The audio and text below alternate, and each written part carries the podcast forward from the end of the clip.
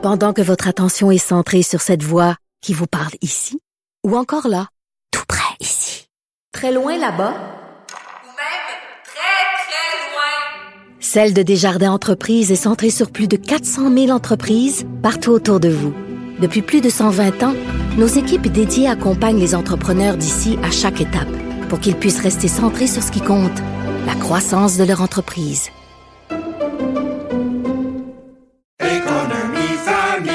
Ici Ricardo. Et Émilie, marchand d'IGA. On a envie de vous inspirer à bien manger. À moins de 5 la portion. Suffit de repérer les produits valeurs sûres et de les cuisiner avec une de nos recettes. Les valeurs sûres, c'est bien pensé, hein? Bien sûr! Détails sur IGA.net. Vous vous demandez si les plantes ressentent de la douleur? Ou encore, comment est-ce que les daltoniens voient le monde? Le balado en 5 minutes est pour vous. Explorez la science, l'actualité et l'histoire en un temps record. La Feu, en collaboration avec le gouvernement du Québec, est fière de propulser la série Balado en 5 minutes. Ne laissez pas les questions sans réponse plus longtemps. En 5 minutes, disponible sur l'application et le site cubradio.ca. Cube.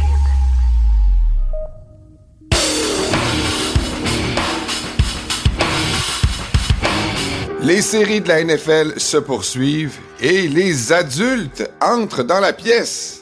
En effet, Baltimore et San Francisco seront en action ce week-end pour les demi-finales de conférence.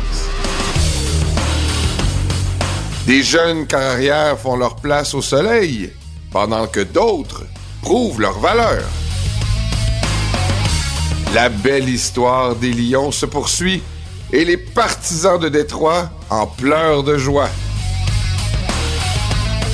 Avec des fins de saison catastrophiques, plusieurs équipes auront une longue saison morte devant elles. Les actus de la NFL, les questions du public, la chronique au bar et de savantes analyses mariées avec beaucoup d'émotion, c'est ce qu'on vous promet dans ce nouvel épisode de la zone payante.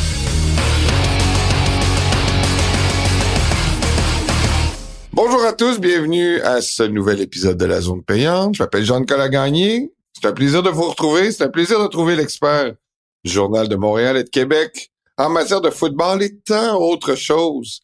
On parle à Stéphane, on parle bien de Stéphane Cadorette, que vous lisez, j'espère, régulièrement, parce qu'il écrit pas juste sur le football, Steph. C'est un expert en tout.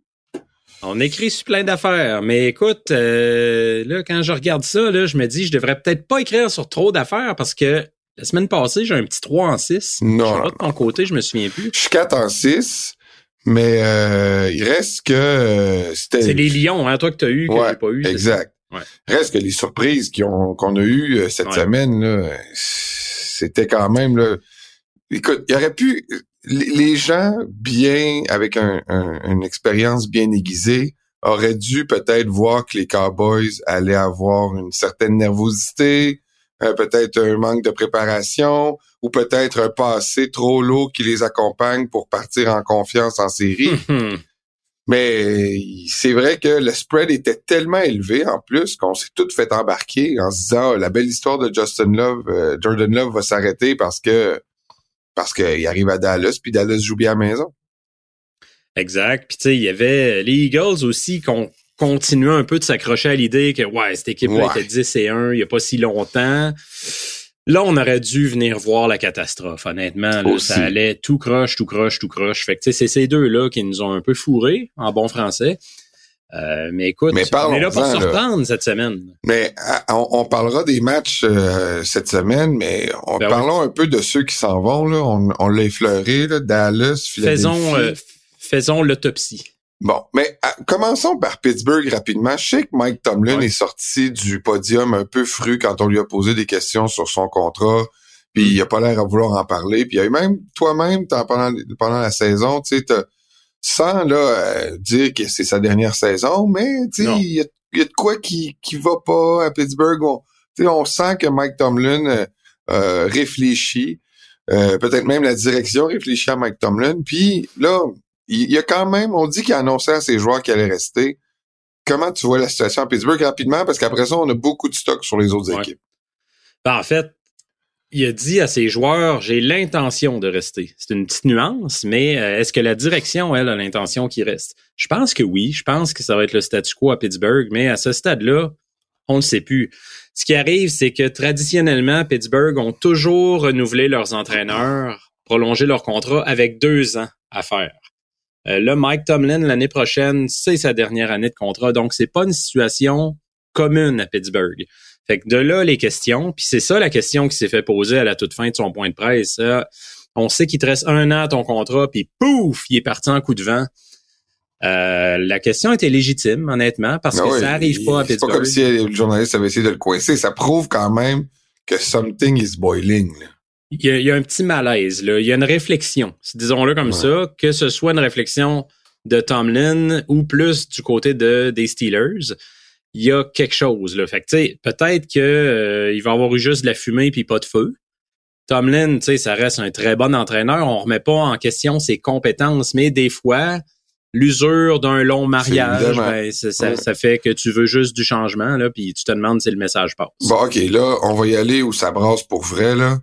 Euh, Dallas, Jerry Lynn, cette semaine, puis pour le- la, la- la- la saison morte, il va-tu avoir un changement d'entraîneur? Écoute, c'est à se demander même si euh, ils vont pas amener quelqu'un pour compétitionner avec Dak là, tellement que euh, le lendemain de veille a été difficile.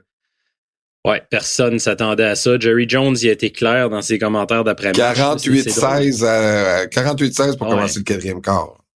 Ah ouais, tu sais, c'est ça. Euh, là, on, on voit le pointage final. Ceux qui n'ont pas regardé ils se disent comment ça, tout le monde panique? Ça n'a pas été si pire que ça, mais ça a été un quatrième quart un peu ridicule. Là. Les Packers ont levé le pied un peu.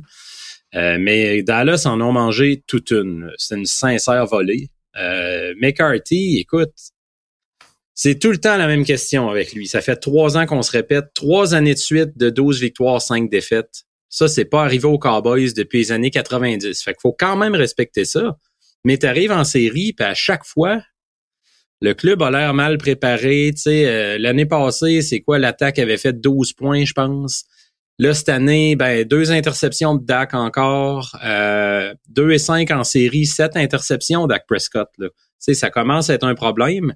Autant c'est un bon carrière en saison régulière, on n'a rien à dire. C'est probablement un top 8, top 10 Dak- Dak Prescott en saison quand arrivent les séries, ça devient difficile. Puis là, la défense, c'est vraiment, mais vraiment pas présenté.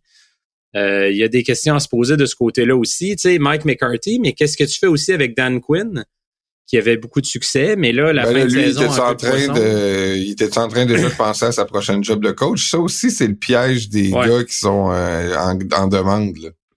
C'est une affaire qui revient à chaque année. On se dit, est-ce que la NFL devrait retarder le processus d'entrevue à après les séries? Est-ce que Dan Quinn avait un petit peu la tête à, Seattle, puis je sais pas trop où qui est allé en entrevue? Euh, c'est des questions qui se posent. Euh, mais en tout cas, Dallas était clairement pas prêt pour ce match-là. Puis ça, ça revient à l'entraîneur. McCarthy a dit lui-même une phrase que j'ai trouvée révélatrice. Ils nous ont vraiment surpris pourquoi tu es surpris à ce stade-là? C'est ça, moi, que je trouve inquiétant un peu dans la démarche des Cowboys. Tu peux, euh, écoute, là, te faire surprendre sur un jeu ou deux, mais ils se font fait surprendre du début à la fin de la game. Euh, ça m'avait tout l'air d'un club très mal préparé. Fait que là, écoute, Ben là, c'est la question. qu'on va c'est- inviter Bill Belichick? là? Ouais, mais là, moi, là, là, là, là, c'est là que je me dis que c'est la saison des niaiseries, puis des rumeurs infinies, puis pas vérifiées, puis des inches qui commencent. J'ai hâte de voir. Je je suis pas convaincu que c'est juste du niaisage. Ah oui? Parce que euh, ouais, il y a vraiment une relation entre Belichick et Jones. Là. Euh, tu sais, Ouais. Semble-t-il qu'au fil des ans, il y a un grand respect entre les deux qui s'est tissé. Ils se sont croisés dans des événements de la Ligue, tu sais, des rencontres de, de DG, puis de propriétaires, puis etc. Fait que je le sais pas. Mais il y a le facteur Belichick est disponible. Ça arrive jamais, un coach disponible là, avec un, un CV comme ça. Mais il y a la question des dernières saisons aussi. Ben. Est-ce que Belichick, c'est le Belichick qui a gagné six Super Bowls ou t'as le Belichick qui a clairement pas fonctionné à Foxborough depuis 3-4 ans? OK. euh, on, on va suivre ça, mais il faut, faut continuer un peu avec Philadelphie. Le Philadelphie, ça, c'est une équipe, là. Écoute, moi, on connaît tous l'affection que Mario Dumont a pour ses Eagles. On connaît Mhm. tous l'affection que tous les partisans des Eagles ont pour leur équipe. Mais comment ils la- virent la- vite d'abord quand ils sont frus. Ouais. l'amour-haine des partisans, disons. C'est ça. Je pense que... Puis moi, Mario, il m'avait prévu, il m'a dit, je, disais non, les Eagles vont quand même rebondir. Là. Je dis, le Tampa Bay, c'est- pas une équipe, là, ils se sont frayés une, une, une, une place à force de battre Caroline, mais il me dit non, ils vont perdre 30 à 3. Écoute, ça finit quoi, 36 Hein? 9? Il t'avait Ouais, vraiment ouais. dit ça? Oui. Wow.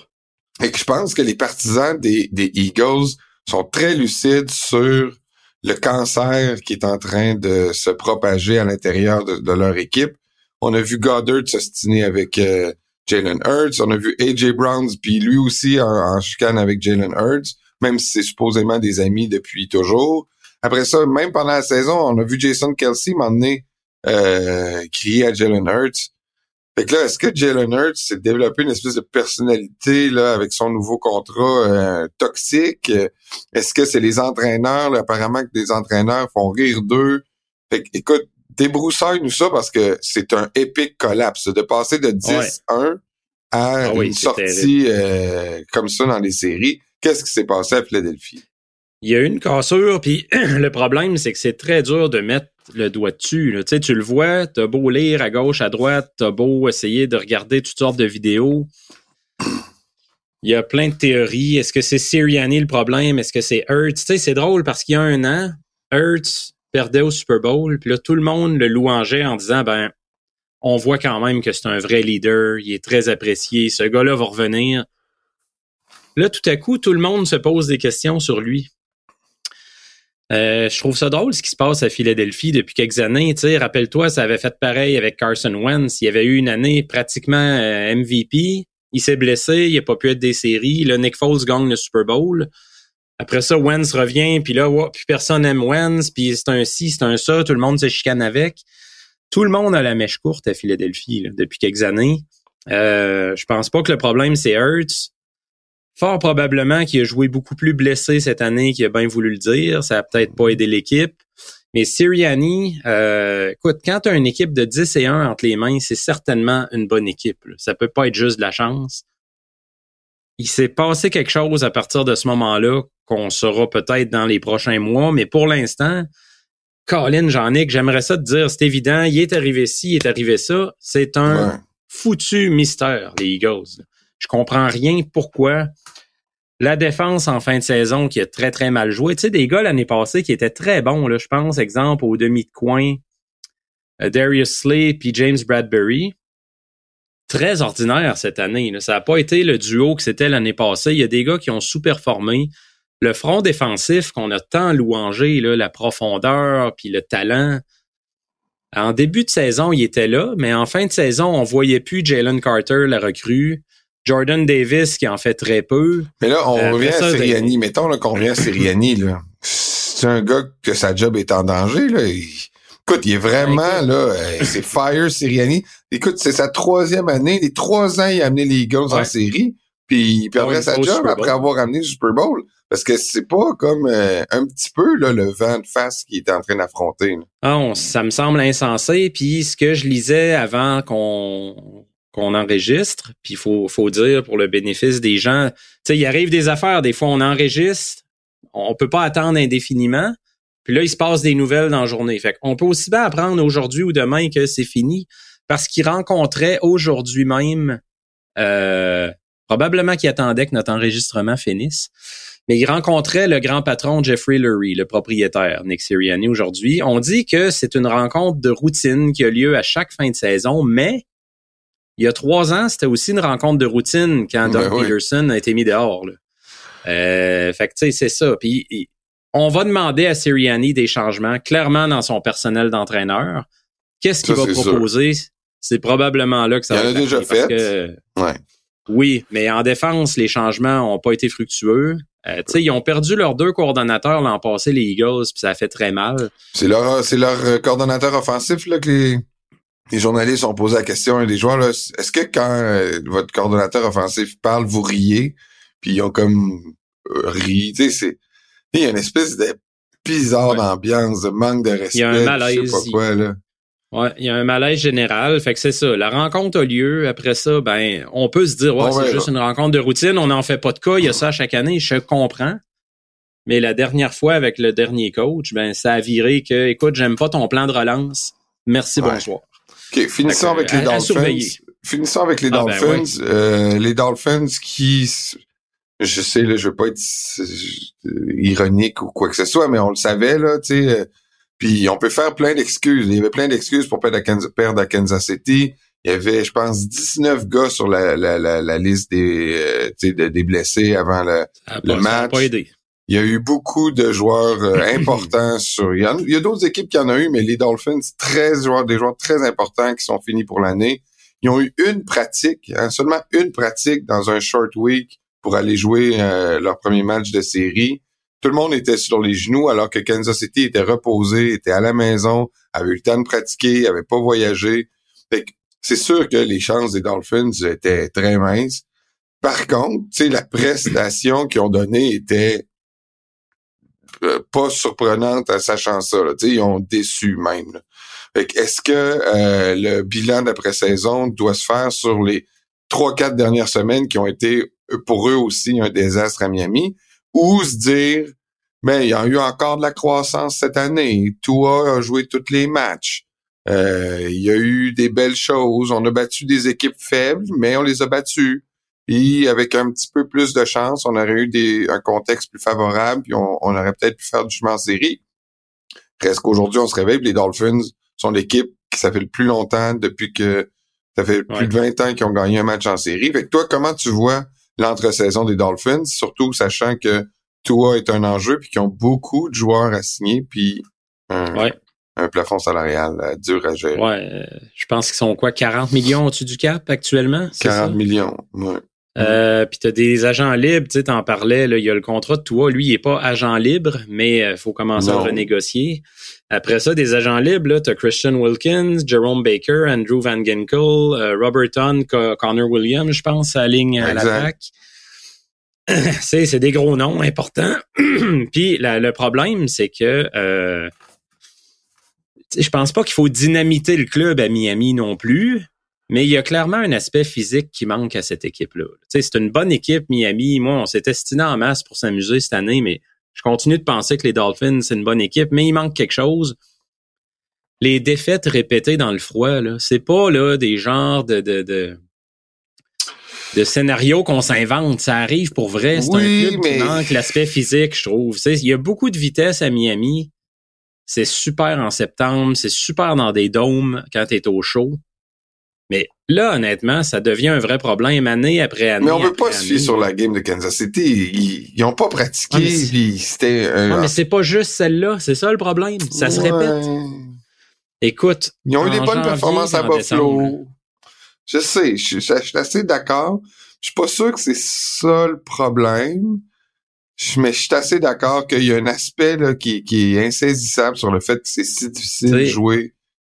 J'entendais McDaniel. euh, McDaniel cette semaine disait ouais, il y a rien qui est off the table. euh, je pourrais laisser aller le play calling offensif. Pour moi, Ah, ben là, c'est ça, quand pour moi, même c'est loin d'être un problème là. Tu penses Non, qu'il non, qu'il laisse aller ça? Ah oui, oui, oui, oui. Non, ça, là, ça, ça Moi, c'est sûr pas, que. Mais non, mais c'est que la, la, la, les Dolphins, avec l'émotion, puis la, l'espèce d'attaque là, basée sur la vitesse, a fini par être, euh, tu sais, euh, devinée là. On n'a pas beaucoup varié, on n'a pas changé la façon de faire. Puis je pense que Mike McDaniel aurait avantage à s'entourer d'un coordonnateur offensif, puis qui, qui cale les jeux. Il y en a un, là, mais qui, qui, qui, qui appelle les jeux. Tu sais, c'est beaucoup de responsabilités. euh, Moi, je Moi, en pense tout cas, je qu'il serais est, plus à est l'aise que bon ce dans ce rôle-là.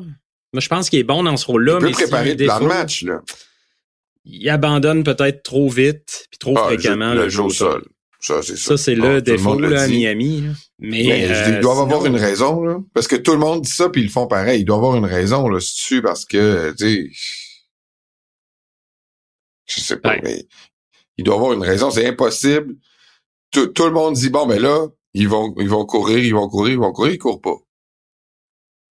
Pourquoi? Mais il y a des coachs historiquement qui sont comme ça un peu, tu sais. euh, Non, mais il vient de San Francisco. Lui, il va pas me dire que la course n'était pas importante à San Francisco à son époque. Non, ça c'est clair. Ça c'est clair.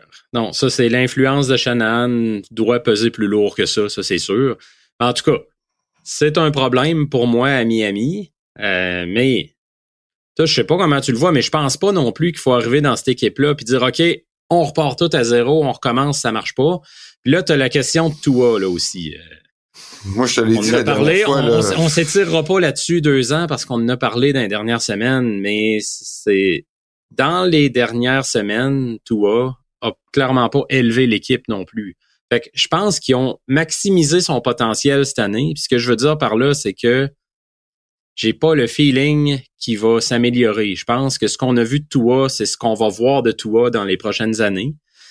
Euh, mais dans les gros matchs, j'ai j'ai pas aimé nécessairement ce que j'ai vu. Fait que à quel point tu veux te commettre? Puis là, il y a toujours la fameuse question ouais, mais qui est disponible et meilleur ailleurs? Il y en a pas. C'est ça qui est pas évident. Je regarde les sais, je regarde les arrière, mettons, qui sont encore en série dans la nationale, là.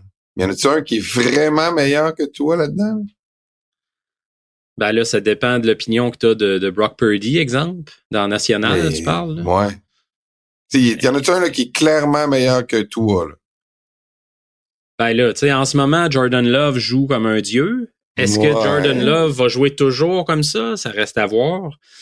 Euh, Baker Mayfield, non. Tu sais, c'est pas parce que Baker Mayfield joue pas bien, mais est-ce que tu le veux plutôt que toi? Non. Euh, même chose avec Jared Goff. Jared Goff joue très bien. Mais si tu dis, hey, on a la possibilité de l'échanger un pour un, non. Non, c'est ça. C'est, pas évident. C'est bien beau, là, de dire, ah, ça nous prend un corps arrière d'élite, là. Il nous faut, là. Il est pas élite. Il est très bon, mais il est pas élite. Le fameux terme qui revient tout le temps. Élite. Il y en a combien des corps arrière vraiment, vraiment, vraiment élites? C'est juste que quand, c'est quand, quand il te coûte 3 ou 11 ou 12 millions, c'est ta masse salariale, t'es prêt à le vivre, là. Mais là, tu sais, Ouais. Après ça, 15 millions, euh, 50, c'est autre chose. OK, hey, on se laisse. On va se laisser Yes. là-dessus parce que là, c'est quand même, euh, veux, veux pas, ceux qui sont éliminés. On n'en parle plus. On va parler de ceux qui sont encore là, puis c'est ce qu'on va faire après la pause. Bougez pas.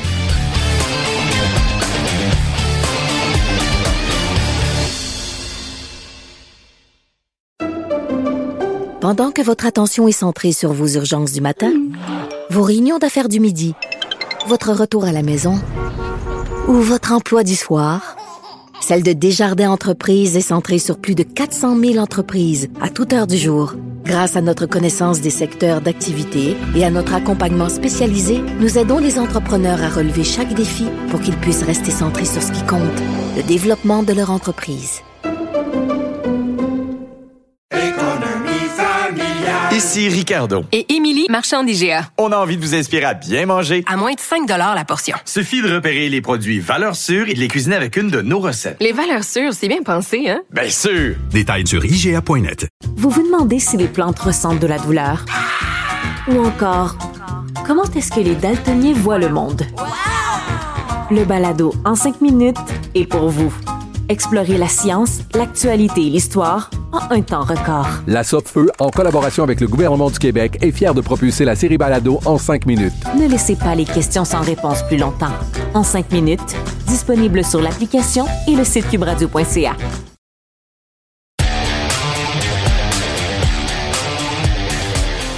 Vous êtes sur la zone payante, un podcast de Cube Radio que vous pouvez voir non seulement sur YouTube et sur Cube, mais vous pouvez écouter aussi sur euh, toutes les plateformes de diffusion. Je pense que vous le connaissez très bien, vous les connaissez bien. Parlez-en autour de vous, là. C'est les séries, là, nous, on veut euh, parler au plus grand nombre de personnes possible. Dites-le à vos amis qu'il y a un bon podcast de football. Oui. Ceux qui veulent euh, un peu s'intéresser aux séries, en route vers le Super Bowl, là. Faites de la publicité pour nous, là. Vous êtes bon Ouais, moi, là-dedans. j'utilise souvent, euh, j'utilise souvent, j'en ai qu'un terme biblique pour ça. Répandez la bonne nouvelle. Voilà, voilà, voilà. OK.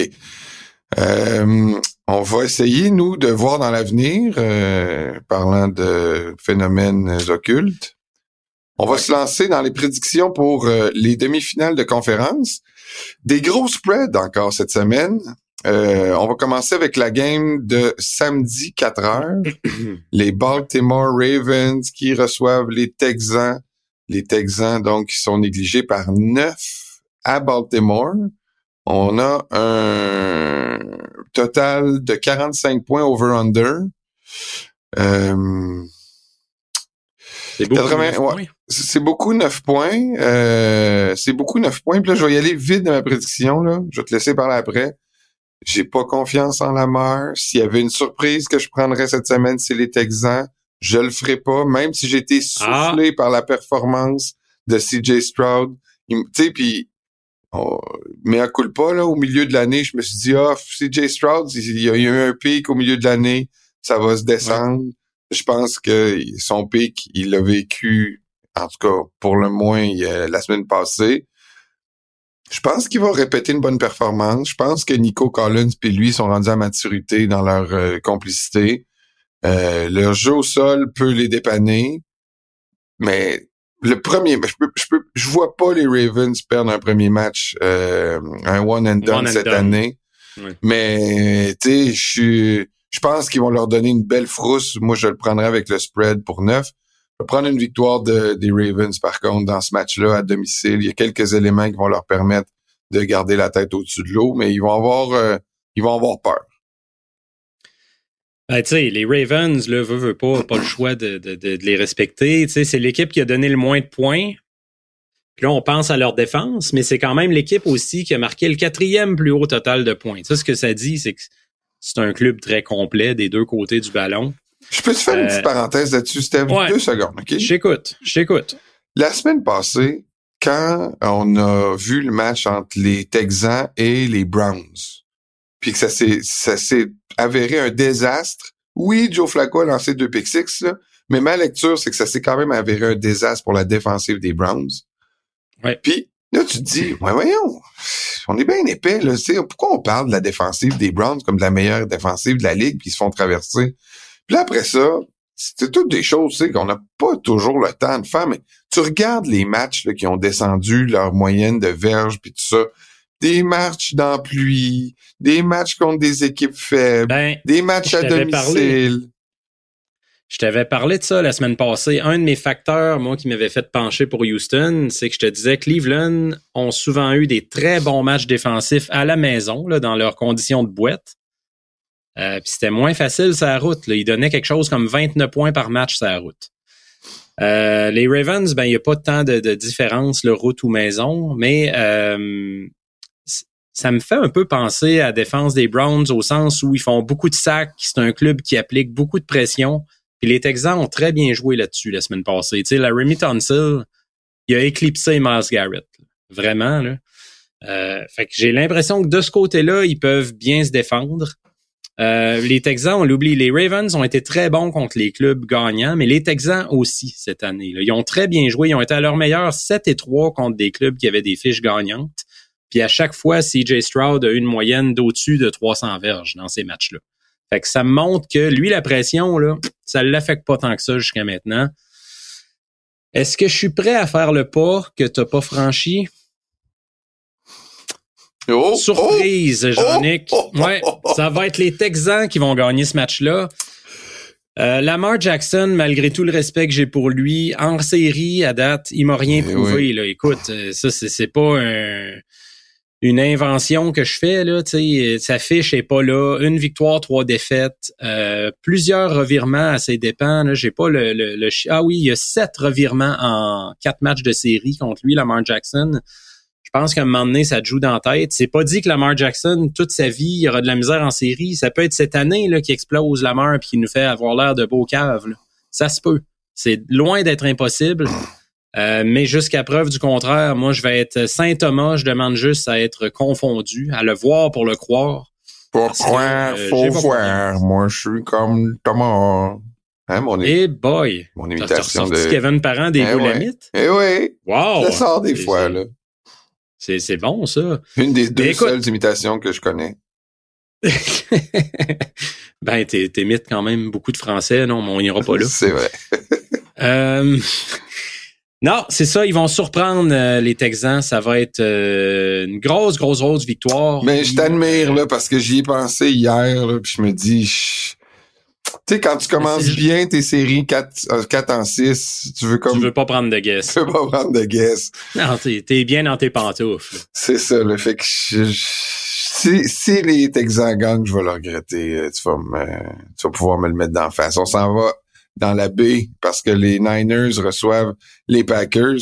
Là, honnêtement, euh, Jordan Love m'a impressionné. Je pense qu'il a, impressionné tout le monde Ah oui. à un moment donné ou un autre dans la Ah oui. saison.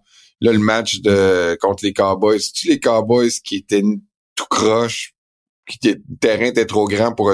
C'est un peu l'impression que ça m'a donné. C'est comme si le terrain était trop grand pour les Cowboys. Comme, je sais pas, là, il avait-tu agrandi le terrain de la défense? Il manquait-tu un joueur? Tu je me, ça a tellement mal été que Jordan gars, oui, il a euh, bien joué, là, des, des passes sur le pied arrière qui fonctionnent, puis c'était beau, là. Puis j'étais fort, j'étais, j'étais, j'étais bien impressionné par le déploiement de leur attaque, mais les Niners là, sont trop forts. Je pense que c'est une victoire des Niners contre les Packers. Ben, tu sais, les gars des Packers étaient tellement tout seuls. C'est ça qui est impressionnant. Puis, ils ont quand même une chance contre San Francisco parce que si il y a une bébite du côté des Niners, c'est la tertiaire. Euh, écoute, là, on cherche des poux, mais quand même, quand même, là, il y a matière à se faire exploiter un petit peu. Les jeunes receveurs des Packers, est-ce qu'ils vont jouer comme ça tout le temps? Je le sais pas. Euh, mais écoute, il va peut-être se marquer beaucoup de points, mais les Niners sont très, très, très capables en masse. Là. Si ça vire en shootout, ils ont l'attaque pour. Debo Samuel, Brandon Ayuk, George Kittle, Christian McCaffrey, Brock Purdy, tu sais, c'est inarrêtable à un moment donné. Là. Je pense pas que la défense des Packers va être de calibre dans ce match-là. Je sais, il y en a qui vont dire Ouais, mais ils ont bien joué contre les Cowboys jusqu'à temps qu'ils lèvent le pied au quatrième quart. Oui, mais c'est une autre paire de manches arrêter l'attaque de San Francisco. Là. Ils vont leur rentrer dedans. Je pense que Christian McCaffrey va être très, très, très dominant dans cette rencontre-là. Euh, je vois pas là, comment les Packers vont s'en sortir. Tu sais, Aaron Jones joue du bon football. On parle beaucoup de Jordan Ouais, Love là, depuis euh, quelques semaines. Aaron Jones qui a été très dominant encore une fois contre les Cowboys. Mais il y a 11 équipes cette année euh, contre les Niners qui n'ont pas été capables de courir pour 100 verges. Fait que, tu sais, euh, je pense qu'ils vont pogner leur mur. Là. C'est, c'est la fin de leur belle histoire en fin de semaine. On parle d'une euh, d'une cote de 10. On favoris par 10 les Niners et on 50 points over-under, donc on s'attend beaucoup de points à San Francisco. On s'en va à Détroit. Ça, c'est la belle histoire de la semaine. Là. Tout le monde pleure à Détroit. Mhm. C'est formidable. C'est beau de voir ça. Ils ont Ah gagné un match. Premier match depuis les de années quoi. 90. Il y a de quoi pleurer. C'était eux autres. Là. Écoute, là, ils attendent ça depuis 30 ans. là. Oui, oui. Dimanche, en après-midi, ils vont avoir même un deuxième match à domicile. Détroit qui est favori par 6 points. Moi, j'ai toujours dit que l'émotion de Dan Campbell euh, pouvait les amener euh, à gagner des matchs en série. Je pense que euh, de jouer à domicile vont les aider une deuxième fois consécutive. Tampa Bay ont gagné contre une équipe complètement tout croche, plus croche qu'on pensait. Je pense que Ouais. la vraie équipe de Tampa Bay se retrouve plus autour de la victoire 9 à 0 contre Caroline que 30 quelques à, à 9 contre les Eagles. Baker Mayfield, c'est pas un gars de 300 verges, 3 touchés, pas d'interception. Je pense qu'il va avoir un match plus difficile. Jared Goff va rester dans ce qu'il sait. Victoire des Lions, deuxième victoire consécutive à domicile euh, avant d'aller affronter les Niners la semaine prochaine. On favorise par 6. Si, si c'est le scénario qui se produit, ce serait une grande première dans l'histoire des Lions. Ils ont jamais gagné deux matchs de suite en série. Ben forcément deux matchs de suite. Tu peux pas en gagner un et en perdre un. ils ont jamais gagné deux matchs de série, les Lions. Fait que euh, c'est quelque chose. Les années, dans les années 50, ils ont gagné des championnats de la NFL, les Lions, euh, avant que ce soit le Super Bowl. Mais à ce moment-là, ils jouaient un match en série. C'était la finale. Ça explique pourquoi. Euh, c'est deux défenses qui se ressemblent. Je pense qu'on va voir beaucoup, beaucoup, beaucoup de passes dans ce match-là parce que les deux clubs sont extrêmement efficaces pour arrêter le jeu au sol. Euh, je pense que Tampa est premier, puis Détroit quatrième, quelque chose comme ça. Euh, mais les deux, c'est des passoires contre la, la passe. là. Il va y avoir beaucoup de points qui vont se marquer du côté aérien. Puis moi, le match-up qui m'intéresse le plus dans ce match-là, le match dans le match, là, comme on dirait, c'est euh, Aiden Hutchinson, qui est vraiment très, très bon à sa deuxième année, le lieu défensif des Lions. Il est dans sa zone. Ah oui, clairement. Puis il, il sort pas toujours, toujours avec le sac. Tu sais, il y en a qui vont regarder les, la colonne des sacs.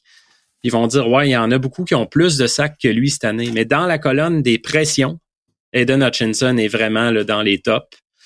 Euh, il va écœurer Baker Mayfield souvent, sauf si Tristan Wirfs réussit à le maîtriser. Tristan Wirfs, c'est quand même un excellent bloqueur. Fait que c'est là que ça risque de jouer ce match-là. Tu sais, si Hutchinson réussit à faire des gros faiblesse jeux... Hutchinson, c'est qu'il s'enligne toujours en même place. Là. Tu sais, il est pas comme un, un couteau suisse à la Micah Person euh, qui peut se retrouver un peu n'importe où, sa ligne. C'est vrai.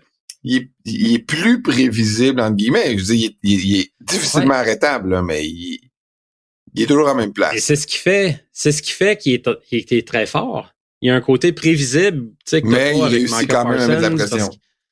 Ou Miles ça, Garrett. Tu, le vois venir, tu sais qu'il s'en vient, tu sais qu'il va être là. Puis écoute, t'es pas capable de l'arrêter. Je pense que ça dit beaucoup sur lui. Fait qu'écoute, un autre gros party à Détroit, les Lions en finale de conférence pour la première fois en 2000 ans.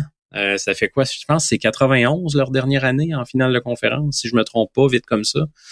Euh, chapeau si ça se produit, là, parce que moi, je l'ai pas vu venir. Je les voyais champions de division Détroit avant l'année. Mais tu sais, je pensais que ça allait être un one and done en série. J'avais prédit les Rams la semaine passée. Fait que les Lions me font mentir. Bravo à eux. On s'en va à Buffalo. Hey. Buffalo qui ont réussi euh, un exploit, sortir un club qui était à son troisième carrière, pas de défense, et à Ah, domicile. Le partisan des Dolphins qui parle avec amertume.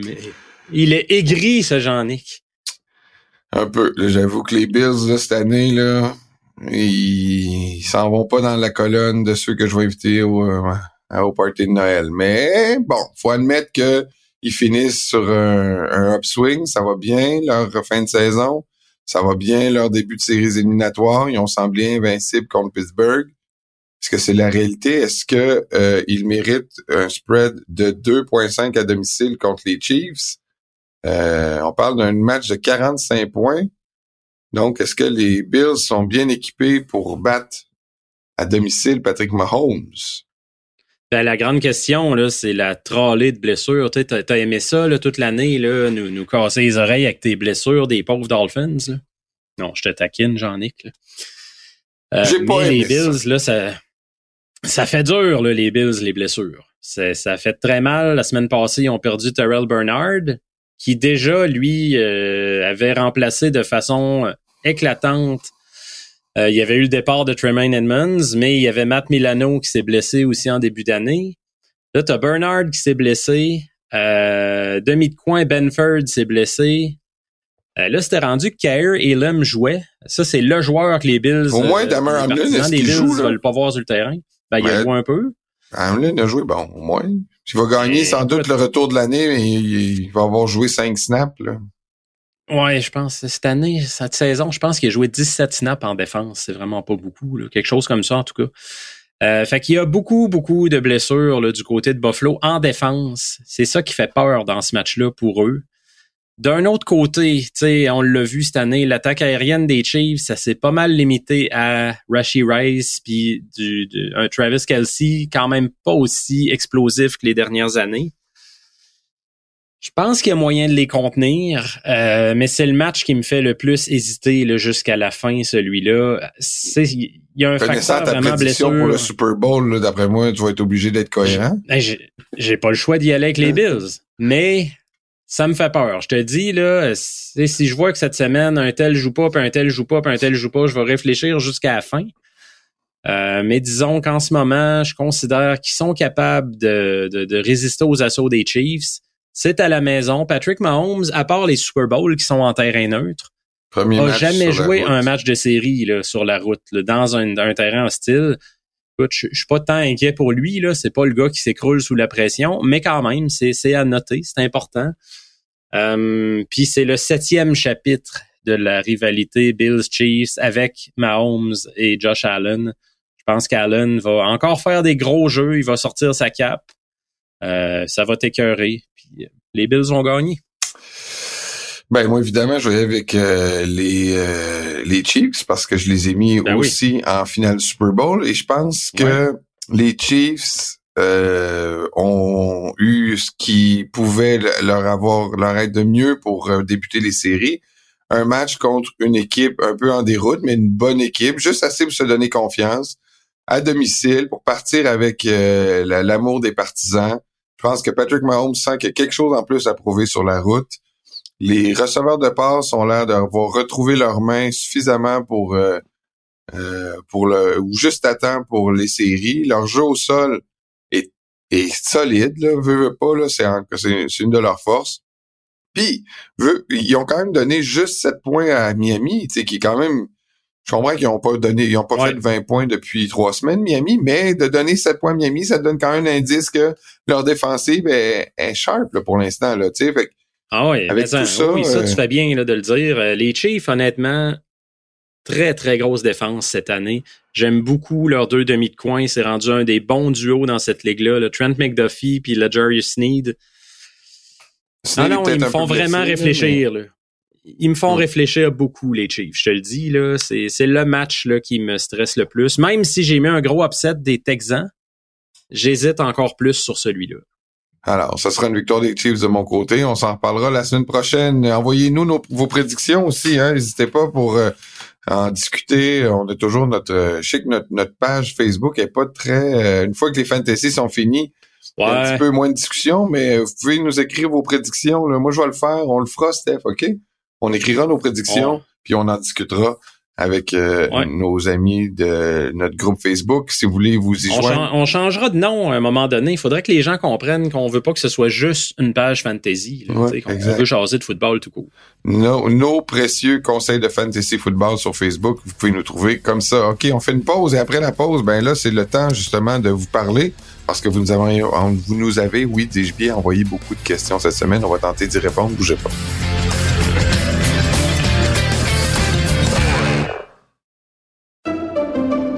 Pendant que votre attention est centrée sur cette voix qui vous parle ici, ou encore là, tout près ici, très loin là-bas, Ou même très, très loin. Celle de Desjardins Entreprises est centrée sur plus de 400 000 entreprises partout autour de vous.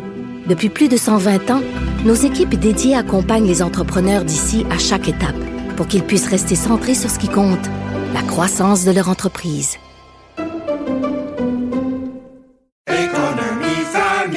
Ici Ricardo. Et Émilie, marchand d'IGA. On a envie de vous inspirer à bien manger. À moins de 5 la portion. Suffit de repérer les produits valeurs sûres et de les cuisiner avec une de nos recettes. Les valeurs sûres, c'est bien pensé, hein? Bien sûr! Détails sur IGA.net.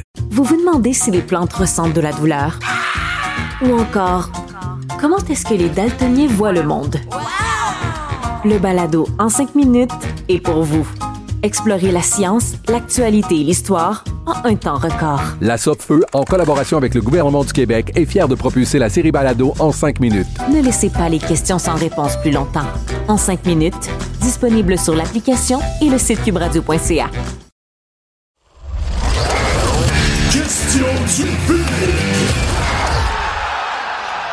Vous êtes sur la zone payante. C'est l'heure des questions du public. Est-ce que mon sifflet marche? Check bien ça. On va faire un test. J'entends pas. La minute. Il est pas, j'ai pas encore sifflé. Hmm. Je sais pas pourquoi je vis autant de, d'insuccès. Non, c'est. J'en vis déjà assez dans ma vie personnelle. Là, je vois pas pourquoi il faut que ça se transforme dans ma vie professionnelle. là. Ça te suit partout. T'es jinxé en ce moment. Je suis une figure de l'insuccès. Bon. Alors, on va laisser tomber le sifflet encore cette semaine. À regret. Mais, Ben, il y en a qui vont être contents de ça quand même. c'est vrai, on sait qu'on est divisé euh, à la zone payante entre euh, l'utilisation du sifflet ou pas. On va commencer avec euh, Thomas de Bordeaux. Oui, Thomas. Alors, des beaux matchs avec encore quelques surprises pour cette première ronde des éliminatoires. Euh, Texans qui marque 45 points, Packers avec un beau duo Jones et Love, et un match glacial qui Mm. achève des Dolphins en fin de course à Kansas City, des Cowboys ont de la peine. Donc, toujours euh, un peu l'analyse de Thomas qui voit un peu la même chose que nous. Il rappelle que j'ai fait 4 en 6 et Stéphane 3 en 6 pour la première fin de semaine. Donc, rien n'est joué. Ouais.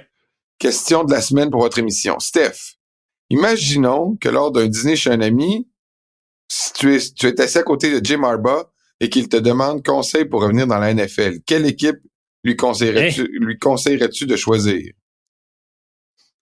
Ben, Je serais vraiment honoré qu'il me demande conseil. Là. On sait jamais, ça peut arriver. Euh, moi, Écoute, j'ai toujours dit que le chemin le plus court vers le retour d'une équipe à la victoire, c'est un bon corps arrière. Là, c'est pas un secret. À ce compte-là, je regarde tous les postes, les ouvertures disponibles, puis j'ai dit Phil, go chez les Chargers, ça presse. Euh, je comprends que Justin Herbert, là, bon, il n'a pas été à son meilleur dans les euh, grands matchs. On a parlé de ça un peu cette année, là, mais il reste que le talent est là, la base est là tu t'amènes dans une situation où tu as un corps arrière en place. Euh, puis écoute, c'est une équipe qui sous-performe depuis deux, trois ans, on le sait. Je pense qu'il arriverait dans une très belle situation. Jean-Nic, si tu deviens le GM des, des Dolphins de Miami, que fais-tu à l'intersaison pour que ton équipe favorite accède au Super Bowl? Hey, là. Imagine, Jean-Nic, t'es le GM des Dolphins, puis là, tu fais des points de presse, puis tu dis, cette semaine, on va perdre, là. Il n'y a rien qui marche chez nous, on est pourris. non, non, c'est sûr que je garderais mes sautes d'humeur pour le bureau, mais euh, hmm. C'est, ça fait une couple de semaines, je le répète, là, on est dans un catch-22, là. Est-ce qu'on y va avec toi? Est-ce qu'on lui donne l'argent qu'un mérite un corps de premier plan?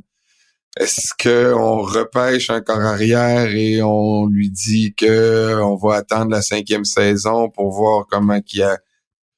Tu peux pas, là, tu sais, la chose à faire, c'est de lui donner un contrat. Euh, on peut pas lui donner 250 millions garantis. On va voir. Euh, mais faut, c'est plate, mais il faut adresser toi. Puis Wilkins, je pense qu'il est parti. Il y a rien à faire. Euh, il va aller jouer sous d'autres cieux. Ça va être une énorme perte pour le front défensif. Pour ce qui est des choix de repêchage, je veux dire, Chris Greer s'est souvent trompé avec le premier choix. J'aimerais quasiment mieux qu'il l'échange. Ça fait plusieurs corners qu'on va qu'on va chercher qui finalement jouent pas un snap, tu sais, Noah avec Benegani qui a pas joué. Après ça, on a repêché Cam Smith cette année, on l'a pas vu. Ben, lui, il avait euh, été comme dans les, euh, les sensations de la, de la pré-saison, le Cam Smith. C'est de valeur, ça a fini de ouais, Puis Vic Fangio, mais ben, je pense qu'il faut le garder, même s'il coûte cher, euh, il reste qu'il amène un peu d'expérience, même s'il n'a pas prouvé qu'il était le génie dont on a tous parlé, mais il a quand même été honorable. Fait qu'on va essayer d'en garder le plus possible, garder l'équipe intacte, continuer de miser sur la vitesse, peut-être ajouter un peu de robustesse, mais pas très optimiste pour les prochaines saisons à Miami. Alain, qui pose la question, pourriez-vous nous donner un bilan de la saison de nos trois Québécois dans la NFL? C'est vrai, ça? C'est intéressant. Est-ce qu'Anthony Auclair a officiellement pris sa retraite et quelles sont les chances qu'on le revoie dans la NFL?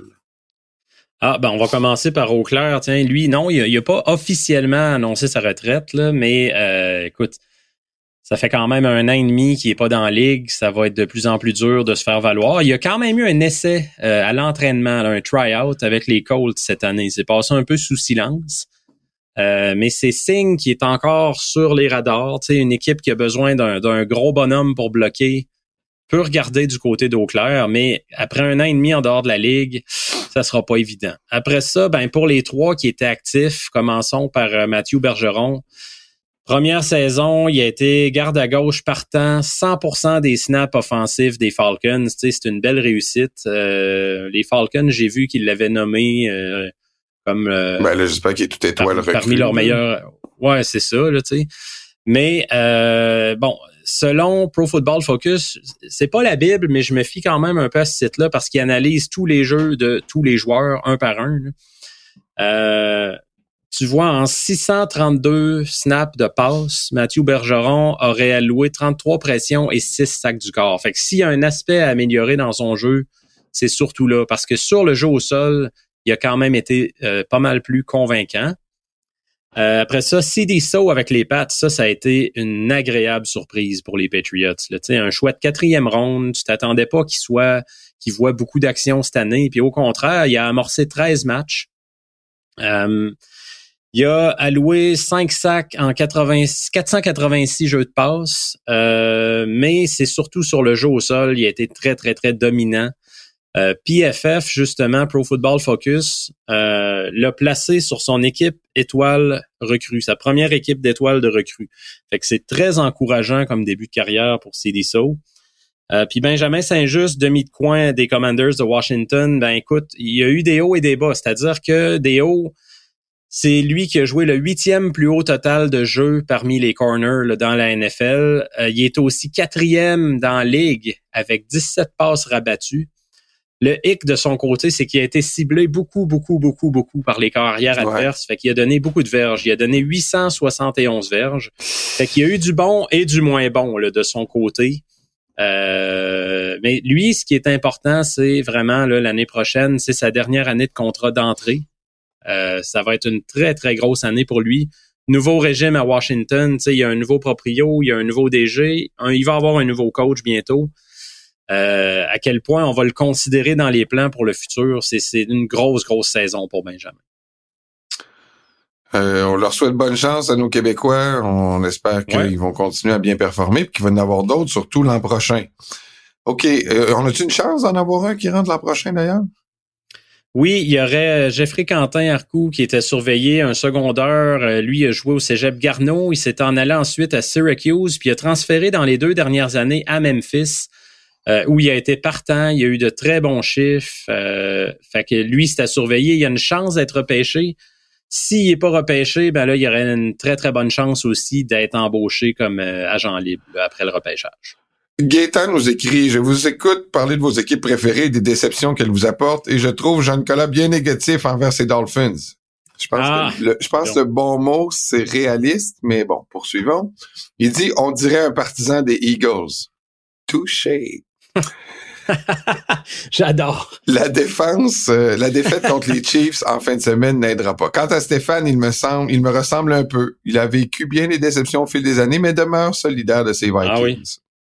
Alors Ah oui. lui, c'est un partisan des Saints et il nous dit, la, la- sa question dans le fond, lui, c'est euh, quand il a vu euh, partir Sean Payton supposément à la retraite et qui a signé un an plus tard avec les Broncos, ça ressemble à un gars qui a quitté le navire avant qu'il ne coule, car je pense que mon équipe va aller nulle part dans les prochaines années. Hey, monsieur négatif qui donne des leçons, Gaétan, là. Je le compare à un rat.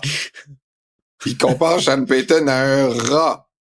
En lettres majuscules. Ai-je ai-je tort de penser ça? C'est bon, ça, Ben. d'avoir de la, de la- de l'amertume. Lâche pas, Gaétan. Faut laisser aller la hargne de temps en temps. là, Oui. quand même. Écoute, un, un rat. Peyton, je pense qu'il avait jamais dit je prends ma retraite. là. Il voulait se tasser un peu, analyser la situation, vivre autre chose, puis replonger. Je pense que ça a toujours été le plan. Euh, moi, si j'étais euh, Gaétan qui nous écrit, Gaétan Dupont, je me dirais bon, Peyton a fait 16 ans en Nouvelle-Orléans. À un moment, rappelle-toi quand il est arrivé là, Jean-Nic, personne voulait mettre les pieds là. C'était un marché misérable, une équipe qui gagnait absolument rien. Il se passait rien là-bas. Le club était menacé de déménager après l'ouragan. Personne voulait aller là.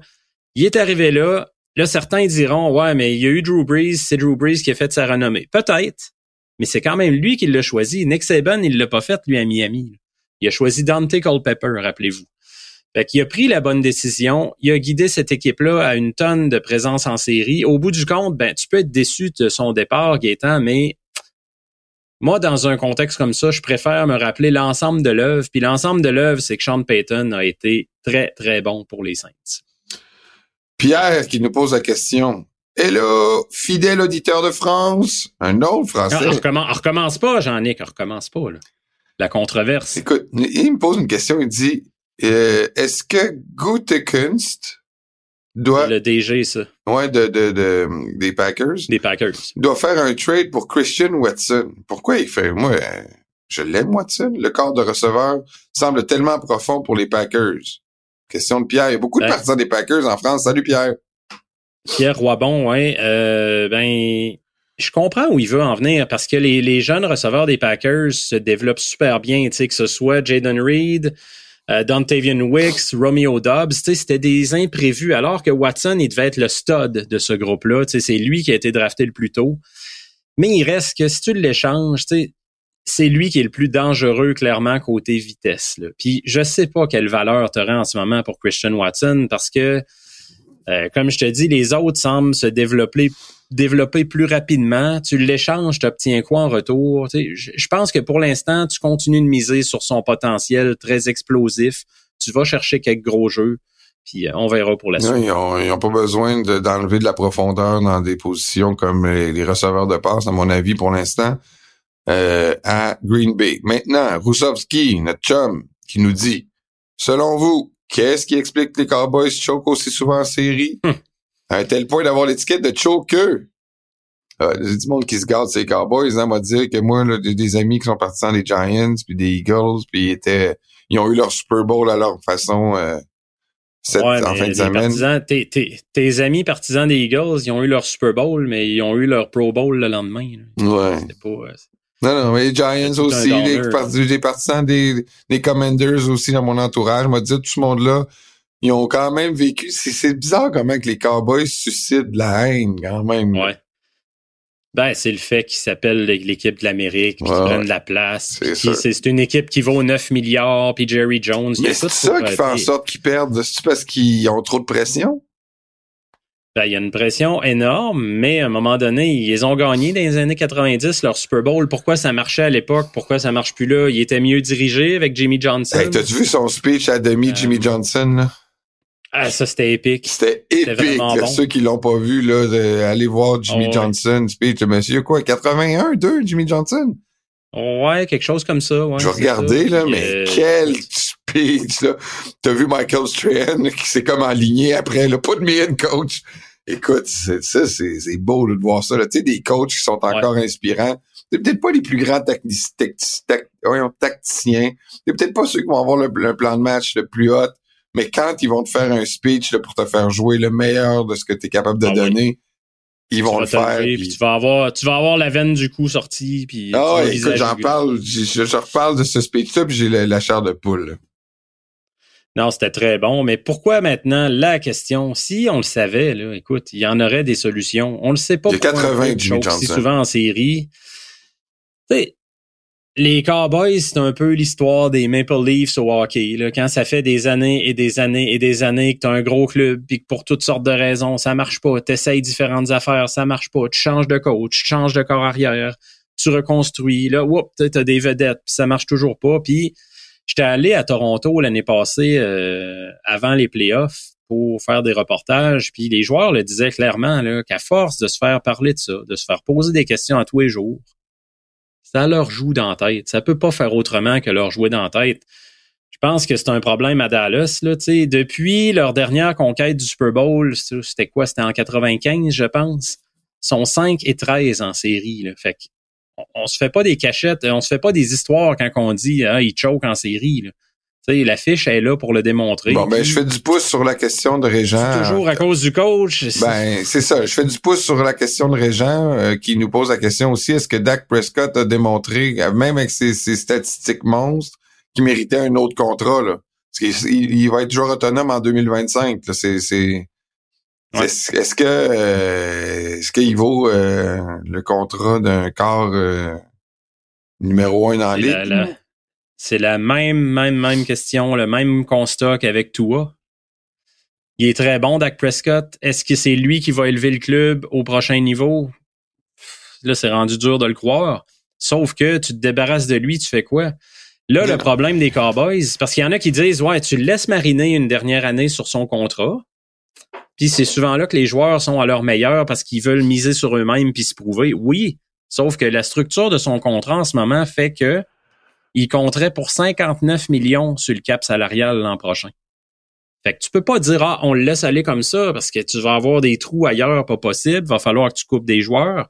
Faut que tu le renégocies. Mais là, c'est un maudit problème parce que si tu le renégocies, c'est que tu t'engages avec lui pour 5-6 ans à 45-50 millions par année. Je sais pas. Fait que, Ok. tu sais, ils sont dans de beaux draps, les Cowboys. Poursuivons euh, avec Julien aussi qui dit qui va perdre sa job en premier. On en parlait de McCarthy, euh, Eric Sirianni. Est-ce qu'il y a quelqu'un d'autre que tu vois qui va perdre sa job suite aux contre-performances de leur équipe en série? Euh, ben, on a parlé de Tomlin, sans parler de contre-performance dans le cas de Tomlin, c'est plus l'usure du temps. Mais moi, je pense que dans les trois, si j'avais à me mouiller, je dirais que McCarthy est le plus en danger. Steve qui nous dit est-ce que le style des attaques avec énormément de mouvements pre-snap sera la prochaine mode de la NFL? Ben, je, corrige, c'est pas la prochaine mode, c'est la mode actuelle déjà. On, le voit de plus en plus. Puis j'ai fait une petite recherche parce que à l'œil, on le voit, on se dit, ouais, il me semble qu'on voit de plus en plus d'émotions pre-snap, puis toutes sortes de, motions, des rapides, des lentes, toutes sortes de façons de le faire aussi. Puis on se dit, c'est-tu trompeur, c'est une impression ou c'est vrai? Puis euh, je regardais, puis effectivement, là, les chiffres démontrent qu'il y en a de plus en plus. Puis des 10 équipes qui ont utilisé le plus de motions cette année, ça, c'est des chiffres de ESPN Stats and Information. Il y en a sept qui se sont retrouvés en série. Fait que tu vois que c'est la tendance offensive. Puis sur ces sept-là, les cinq premières, c'était Miami, Rams, Niners, Packers et Détroit. Fait que, écoute, ça nous montre là, où l'attaque s'en va. C'est clair que c'est la tendance en ce moment. Philippe nous, dit- nous dit, comme on sait, Steph est allé à Buffalo récemment, j'aurais une petite question. La Bills Mafia aime beaucoup le froid et la neige, mais à quel point ça apporte un avantage aux locaux? S'entraîne-t-il toujours dehors ou il y a un gros centre d'entraînement intérieur? Je me dirige vers Buffalo avec ma femme, qui est fan des Chiefs Oh! et Bills. Euh, fan des Chiefs Hein? et Bills, à moitié-moitié, en espérant ne pas être déçu dimanche. Euh, S'ils sont fans des Chiefs et des Bills, euh, en tout cas, je, je suis pas sûr de comprendre si sa femme est, fa- est fan des deux équipes ou si lui est fan des Bills et sa femme des Chiefs. Euh, Ouais, mais ça. oui, ils partent de Repentigny, calcule ça, que ça va être six heures de route. C'est à peu près ça. Moi, euh, quand j'avais mes billets de saison à Buffalo, la game finissait, puis je revenais ici, puis il était minuit. C'était plus 7 heures. Ouais, avec le trafic, là, ça bouchonne à Buffalo après la game, là, ça, Ouais. c'est- inévitable. Mais euh, pour répondre à la question, oui, euh, ils peuvent s'entraîner dehors, mais ils ont une bulle aussi là, pour s'entraîner en dedans qui est tout juste à côté du stade. Phil, tu vas le voir quand tu vas arriver au stade, euh, c'est tout juste à côté, le centre d'entraînement. Euh, fait qu'ils ont l'option de dire selon ce qu'on préfère, euh, de s'entraîner en dedans. Moi, quand je suis allé, je suis allé couvrir un match des séries l'année passée à Buffalo en première ronde contre Miami puis ils s'entraînaient en dedans à ce moment-là. Fait que ça, ça dépend du contexte, de ce que les coachs veulent mettre en place comme concept. là. Euh, mais il y a possibilité de faire les deux. Puis l'avantage du terrain, je pense, oui, il peut venir du froid, mais tu vas le découvrir là-bas si t'es pas allé. Là, Euh, c'est surtout des partisans craqués. C'est extrêmement bruyant à Buffalo. Il y a une atmosphère comme on voit pas beaucoup euh, ailleurs. Tu sais, ça se réchauffe en masse d'un tailgate avant match. Puis euh, c'est ce qui procure un gros gros avantage aux Bills. Là. On dirait que la bonne, les, les bonnes saisons aident quand même, là. Ouais, ben en ce moment. Mais je te dirais que moi, j'étais allé aux Bills à un moment donné, à une époque où ils étaient vraiment plus là, là, les Bills. Ils se faisaient planter euh, année après année par les pattes. C'était automatique. Puis, Mais le tailgate L'ambiance dans le bon. stade était... Ouais, puis même dans le stade, c'était plein, ça criait. euh, Tu sais, c'est-. Sincèrement, là, que t'aimes ou pas les Bills, c'est des excellents partisans. Lauriane, qu'est-ce qui peut expliquer cette baisse de niveau de fin de saison et en playoffs chez les Eagles? On a déjà un peu répondu. Y a-t-il quelque chose que tu aimerais ajouter? Euh, ben tantôt, tu sais, je parlais des, des, euh, des gars comme Bradbury puis Slay qui avaient diminué de niveau. Puis faut dire aussi que la, défensive a non seulement perdu son coordonnateur Jonathan Gannon, qui est allé coacher les Cards, mais ils ont perdu quelques gars. Est-ce que ça a été ça qui a pas aidé? Ils ont perdu leurs deux safety partants, mais par contre, dans saison, ils sont allés chercher Kevin Byard. Qu'est-ce qui est arrivé aussi? On a été embauché Shaquille Leonard, on l'a à peu près pas vu. Euh, il y a des mystères à Philadelphie. Je suis désolé, Lauriane, j'aimerais ça mieux répondre, là, mais en ce moment, moi, j'arrive mal à m'expliquer ce qui s'est passé là-bas. Jean-Philippe, les Packers ont joué tout un match en fin de semaine. Tout le monde va voir les Niners l'emporter. Croyez-vous à une surprise des hommes fromage? Ça m'a l'air d'un partisan des, euh, des Packers. Ce Jean-Philippe, je crois que Love est l'ingrédient parfait pour éviter la terrible, le- pour éviter le terrible front des 49ers.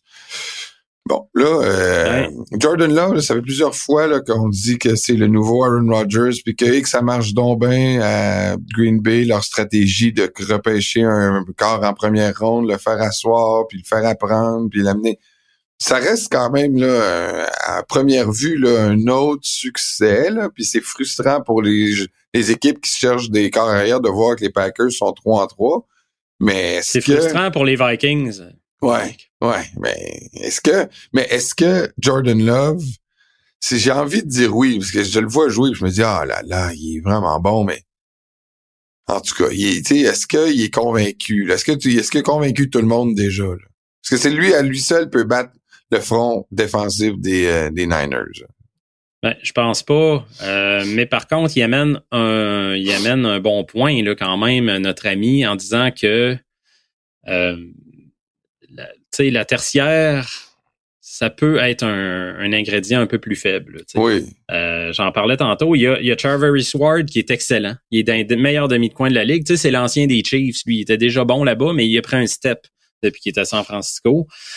Mais en dehors de lui, là, c'est quand même tranquille dans le tertiaire. Tu sais, euh, fait qu'il il y a matière à, à faire de quoi contre eux. Mais je pense qu'en bout de ligne, là, euh, Jordan Love, il va frapper son mur en fin de semaine. Ça veut pas dire ah ah on l'avait surévalué puis tout ça. Si on conclut ça, c'est une erreur. Là. Il a prouvé cette saison là qu'il allait être un bon corps arrière. Mais euh, là, c'est tout un autre test, un test d'un autre niveau clairement contre San Francisco. On conclut avec le mouvement, le moment, Robin. J'ai toujours pas d'effet Même pas de jingle. C'est de Robin l'enfer. va être hein. déçu, tu le sais. Ben, il Tu- est pas le tu seul. liras sa question, là. là. Tu liras sa Commentaire. il- D'abord, il y a un commentaire. Il dit bravo à Jean-Nic pour l'arrivée à la télé de Cube Radio. Ouh! Hey, je suis une star là, cette semaine. Là. Je suis dans le devoir, je suis dans la presse, je suis dans le journal. C'est un, c'est un, franchement, là, les auditeurs qui nous entendez, j'espère que vous, vous, vous saisissez la chance, comprenez la chance que vous avez là, que je sois ici pour vous. Là. c'est quasiment un honneur là, que, que, que je vous fais là, de prendre le temps de vous parler parce que je suis tellement rendu big maintenant que je pourrais vivre ma vie là, à l'extérieur de ce podcast et euh, être euh, avoir une carrière très fructueuse. Mais je me suis quand même dit que j'allais finir mes engagements avant mon départ pour Hollywood. Je vais poursuivre Hmm. donc euh, l'animation de ce podcast en compagnie de Stéphane Cadorette.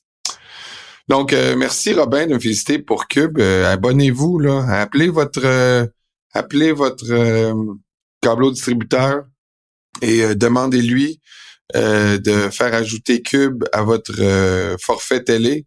Pour ceux qui ont la télé, là, je sais qu'il y a plein de monde qui ont plus de télé, mais pour ceux qui ont un câble, qui soit Vidéotron, TELUS, Cogeco, Bell, ajoutez Cube, appelez-les, demandez-leur d'avoir euh, Cube, Cube à la télé. Et Robin qui va d'une petite pointe d'ironie en me disant espérons qu'elle voilà. sera plus fiable à la télé que les effets sonores de son directeur à la zone. Ouais, j'avoue que là, les effets sonores, il va falloir que je remédie à ça. Là.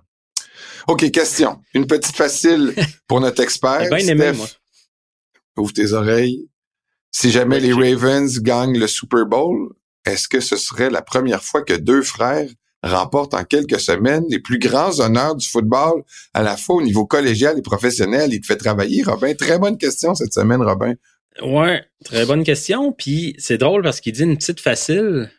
Ouais, Puis, euh, moi, pas je, sûr. moi, je, moi, je trouve pas. Je trouve pas. J'ai cherché un peu, puis j'ai pas trouvé. Fait que j'ai. Robin va sûrement nous corriger ou je le sais pas. Si c'est facile, est-ce que c'est parce que. Ah, toi, tu penses qu'il pose des questions dont il connaît la réponse? euh? Hmm, ouais, parce qu'il me dit une petite facile. Forcément qu'il connaît la réponse si la question est facile. Mais euh, non, moi je pense, à sauf erreur, bien entendu, que ce serait la première fois que. Parce que Jay Marba a gagné avec les Wolverines du Michigan, le, championnat national. Et là, on a John Arba qui pourrait être du Super Bowl. Pourrait.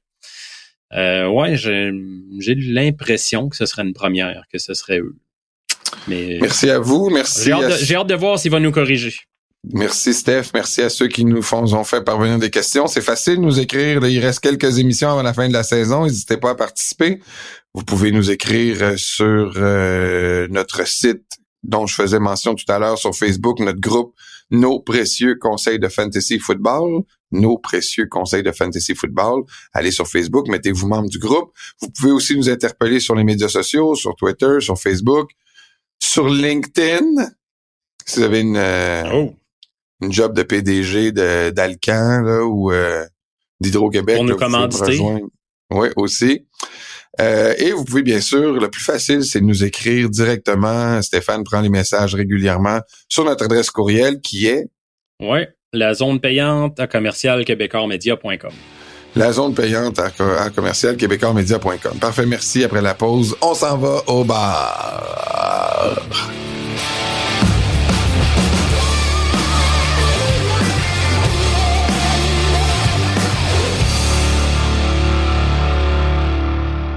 C'est l'heure d'amener un peu de gaieté parce que l'heure du bar, à quelle heure qu'il ouvre notre bar? Notre bar est ouvert 24 heures sur 24, mais c'est clandestin, il faut pas, Ah faut oui? pas le dire. Et que nous, on continue de servir passer une heure. Là. Euh, Ah, trois heures. Non, c'est Oui. quoi les... Je suis tout mêlé. Ouais. À une heure, c'est en Ontario. Ça fait longtemps, ça fait longtemps que t'as pas sorti. là. Hey, là, c'est la honte, là. Non, non, j'avoue que la dernière fois, j'ai... La dernière fois que j'ai fermé quelque chose, c'est genre le Cora, là, à 3 heures de l'après-midi, euh, qui servait plus de déjeuner, là, mais ça fait longtemps, en maudit, que j'ai fermé un bar. Ça, je te l'annonce. Bon, ben, Euh, c'est ça. On est à l'âge de fer- Cora. Ben, ça. On est à l'âge de fermer les, les restaurants déjeuner plutôt que les bars. Ah, c'est triste hein, d'entendre ça. Ouais, c'est triste. OK. Parlant de tristesse, moi, je vais commencer Ouais. avec mon, mon client au bar. Là. Puis je sais, là, tu vas me Ah dire, ah, là, c'est une fixation. Euh, euh, Ah oui. T'es, t'es, t'es C'est fâché. de la malice. Bon. C'est de la malice. Moi, quand j'avais vu, euh, c'était Mason Rudolph. Non, c'était euh, Kenny Pickett Kenny au Pickett. collège. Kenny Pickett au college qui avait fait une feinte de, de, de slide, là, c'est parce que depuis quelques Ouais. années, on encourage les carrières à, à glisser. euh, moi, quand j'ai commencé à regarder le football, là, ça n'existait pas. Là, Tu sais, j'ai jamais vu Dan Marino faire un slide. là. Peut-être une fois. Mais tu l'as jamais vu courir non plus. non plus, c'est un bon point, mais même à l'époque, tu sais, là, Steve Young ou je sais pas, là, tu sais, personne, euh, Ouais, ouais, ouais. personne slidait, là, tu sais, c'était une honte, là, à la limite, mais bon, le jeu étant ce qu'il est, il évolue dans la bonne direction, on veut protéger les carrières, c'est correct, je suis bien, je suis bien d'accord avec ça, on veut que nos jeunes aient envie de faire ce sport-là, puis on veut pas qu'ils se fassent étêter, et les carrières, évidemment, quand ils se mettent à courir, là, la défensive, ils se mettent euh, sur le, le, le mode kill, il reste que quand j'avais vu Kenny Pickett faire une feinte de slide et euh, poursuivre une course pour euh, euh, gagner plusieurs verges par la suite, j'avais quand même eu un gros malaise en me disant les joueurs qui font ça, c'est l'équivalent pour moi là, au soccer de quelqu'un qui euh, se fait accrocher puis se garoche en hurlant qu'il s'est fait mal à la cheville. là. C'est de l'anti-jeu, là, puis c'est ça mérite le même genre de traitement euh, de public là tu sais c'est pas une une feinte de slide là puis après ça courir c'est c'est du- c'est c'est de l'anti-jeu là. et en fin de semaine Tu te dis qu'il abuse, il abuse d'un règlement pour les protéger. C'est ça? ben oui ben oui tu sais puis ils veulent influencer en plus là les tu sais à quelque part l'arbitrage est tellement sévère sur les corps arrière puis je comprends les joueurs de défensive de dès qu'il y a un geste qui, s'enclenche, qui peut laisser présager à une glissade, ben le jeu est mort. Là, là, tu, tu, tu pourras pas, en tant que joueur défensif, là, débuter un geste parce que c'est sûr que tu te fais flaguer. Sûr, sûr, sûr. D'ailleurs, on l'a vu euh, à plusieurs reprises. Ce qui m'amène à ce qui s'est passé en fin de semaine. Puis là, moi, je vais, je vais être sans équivoque, là. Pour moi, Josh Allen, c'est clair que c'était une fake de slide, là. C'est clair qu'il a, qu'il fait, qu'il a ralenti, qu'il a laissé présager une glissade et qui a poursuivi ensuite pour un toucher de 52 verges. Pour ceux qui ont vu la scène, Josh Allen sort du champ et euh, décide de porter le ballon. Et quand il voit qu'il va se faire plaquer, il ralentit et se tourne le, le corps, pas énormément, là, mais se tourne le... J'avoue que la feinte n'est pas claire, claire comme l'était Pickett, mais évidemment, là, tu sais, je veux dire, c'est des professionnels, là. Ils le voyaient bien, là, qu'il s'en allait, il faisait quelque chose qui était pas normal, là.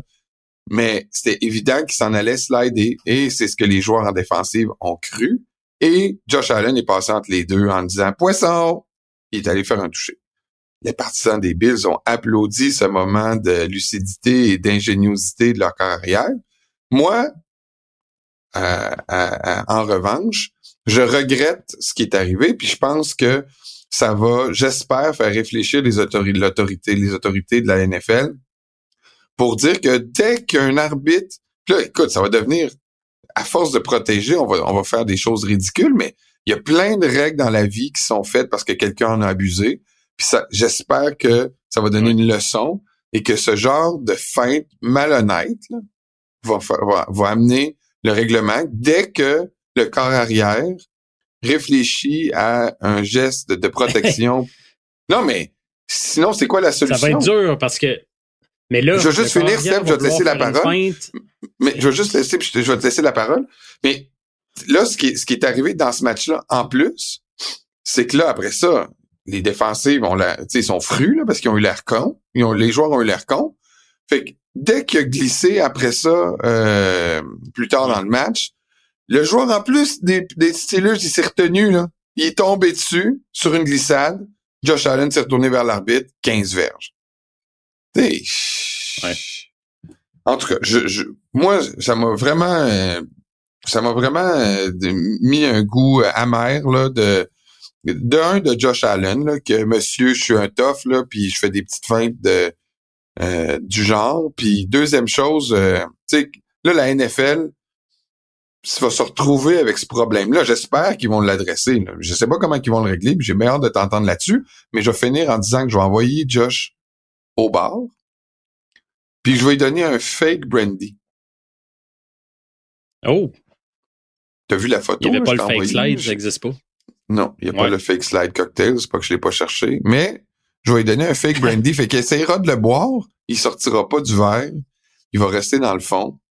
Il est, euh, il va être, de- il va être, euh, pas, il est pas très bon parce que euh, il est en plastique, mais euh, il est crédible dans son rôle de, de brandy. Alors voilà, je t'écoute euh, sur ton opinion Ben, là-dessus. je suis pas, euh, je je suis pas en désaccord avec ton point, là. mais comment t'empêches ça? C'est ça la question. Parce que là, si un corps arrière veut juste faire un changement de direction ou il break soudainement parce qu'il veut feinter le joueur, ou, comment t'interprètes-tu un fake slide ou c'est ça va être difficile, pas à peu près d'enrayer ça. Là. Mais je, comprends totalement ce que tu veux dire, pour vrai. Là.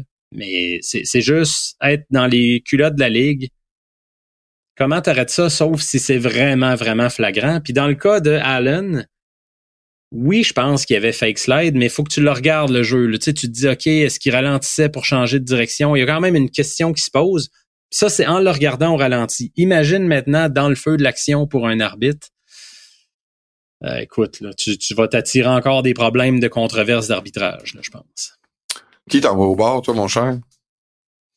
Écoute, j'en ai juste une humoristique, puis après, je t'envoie mon vrai invité, OK? Euh, Il y a une journaliste que j'ai, ça m'a fait pisser dans mes culottes, qui a demandé à Todd Bowles, l'entraîneur des Bucks de, Tampa Bay, comment il préparait son équipe cette semaine euh, pour un match euh, où à Détroit, il annonce à peu près zéro degré, puis ça va être froid. Comment tu prépares tes joueurs pour ça? Écoute, Todd Bowles, il a dit, ben, là-bas, il joue à l'intérieur, fait que j'ai pas de grosse préparation à faire. On va être 20 secondes entre l'autobus et l'entrée du stade. Fait que Ouais. c'est vraiment gênant. Là. Ça, ça fait un peu, hey, euh, notre journaliste qui couvre les box est malade un matin, peux-tu y aller? Ouais, mais je connais pas ça, là, le football. C'est pas grave. Euh, Parle-y qu'il va faire froid à Détroit, là, puis let's go, vas-y. C'est, c'est, c'est un peu pathétique. Fait que ça, ça mérite même pas d'invitation au bar. C'est une mention parce que c'est indigne de notre bar, Jean-Nic. Euh, quelqu'un qui est digne de notre bar, par contre. Et là, je l'invite positivement, je tiens à le dire, parce qu'on n'a pas parlé dans notre show, puis ce serait une grossière erreur de passer par-dessus ça. Jason Kelsey est mon invité au bar cette semaine. Puis on va prendre Le beau-frère de Taylor. avec, on va se faire du fun. Est-ce qu'il y a quelque chose d'autre à dire Swift. sur Jason Kelsey autre qu'il est le beau-frère de Taylor Swift? Euh, il est le frère de Travis Kelsey, mais Ah il est oui. surtout Jason Kelsey, un centre étoile, un grand joueur de football. Ah oui, on peut dire Là, il y en aussi. a déjà. Est-ce que c'est le plus grand centre de l'histoire? Non, ça veut pas dire que c'est le plus grand centre de l'histoire. Allons pas jusque-là, mais il a été marquant. Puis, je trouve qu'il a mis les joueurs de ligne offensive un peu sur la map en donnant des shows pas possibles. Son speech immortel après le Super Bowl des Eagles. Tu sais, c'est le fun que ces gars-là puissent recevoir de l'attention. Il est très présent dans les médias. Il a son podcast. Je trouve que c'est bien qu'il y ait un peu de lumière sur ces gars-là. Puis c'était Monsieur Philadelphie pour moi, Jason Kelsey. Tu c'est un peu Rocky Balboa. C'est un gars qui a été choisi en sixième ronde, négligé, qui devait faire sa place sur l'équipe. Il finit qu'il est partant, il est dominant, il est très charismatique. Euh, chapeau Jason Kelsey là, pour une, une fantastique carrière. Il prend sa retraite, euh, mais il sera pas oublié de sitôt. Euh, Puis ce que je vais lui servir, j'étais vraiment content de trouver ça, Jean-Nic. Un Philly cheesesteak cocktail. Tu sais que Philly cheesesteak, Oh. c'est la spécialité locale à Philadelphie. là. Et c'est pas bon, là, on va se le dire. euh, c'est spécial. Un genre de sous-marin avec de la viande de bœuf à fondu, puis du fromage jaune orange, puis en tout cas, c'est- Écoute, ça euh, manger gueule, quelque chose avec du fromage, fait- normalement, c'est c'est 100% sûr que je trouve ça bon, sauf un Philly cheesesteak. Sauf celui-là. Euh, mais écoute, c'est ça, le Philly Cheesesteak Cocktail, on y va. Vas-y. Deux onces de, deux onces de bourbon, euh, trois quarts d'once de sirop de miel, un demi-once de bouillon de bœuf, Ben voyons. un œuf, un œuf, ouais, et, tiens-toi bien, Ça un once de Velvita, de fromage Velvita fondu. Ben non. Tu mélanges tous les ingrédients. Après, tu rajoutes de la glace, tu reshakes les ingrédients ensemble et tu décores ça de paprika fumé et de beef jerky. Ben non, là. Personne va boire ça, là. Non, non, mais je trouve ça fantastique. Non, non, mais écoute, c'est juste pour rendre hommage à Jason, puis après ça, on va retourner à la bière. Juste un, juste un genre. On va se pincer le nez, puis on va le boire. OK, merci pour ça. Merci à vous d'avoir été là encore cette semaine. Bon match en fin de semaine. On se retrouve la semaine prochaine pour une autre édition de la zone payante. Bye bye.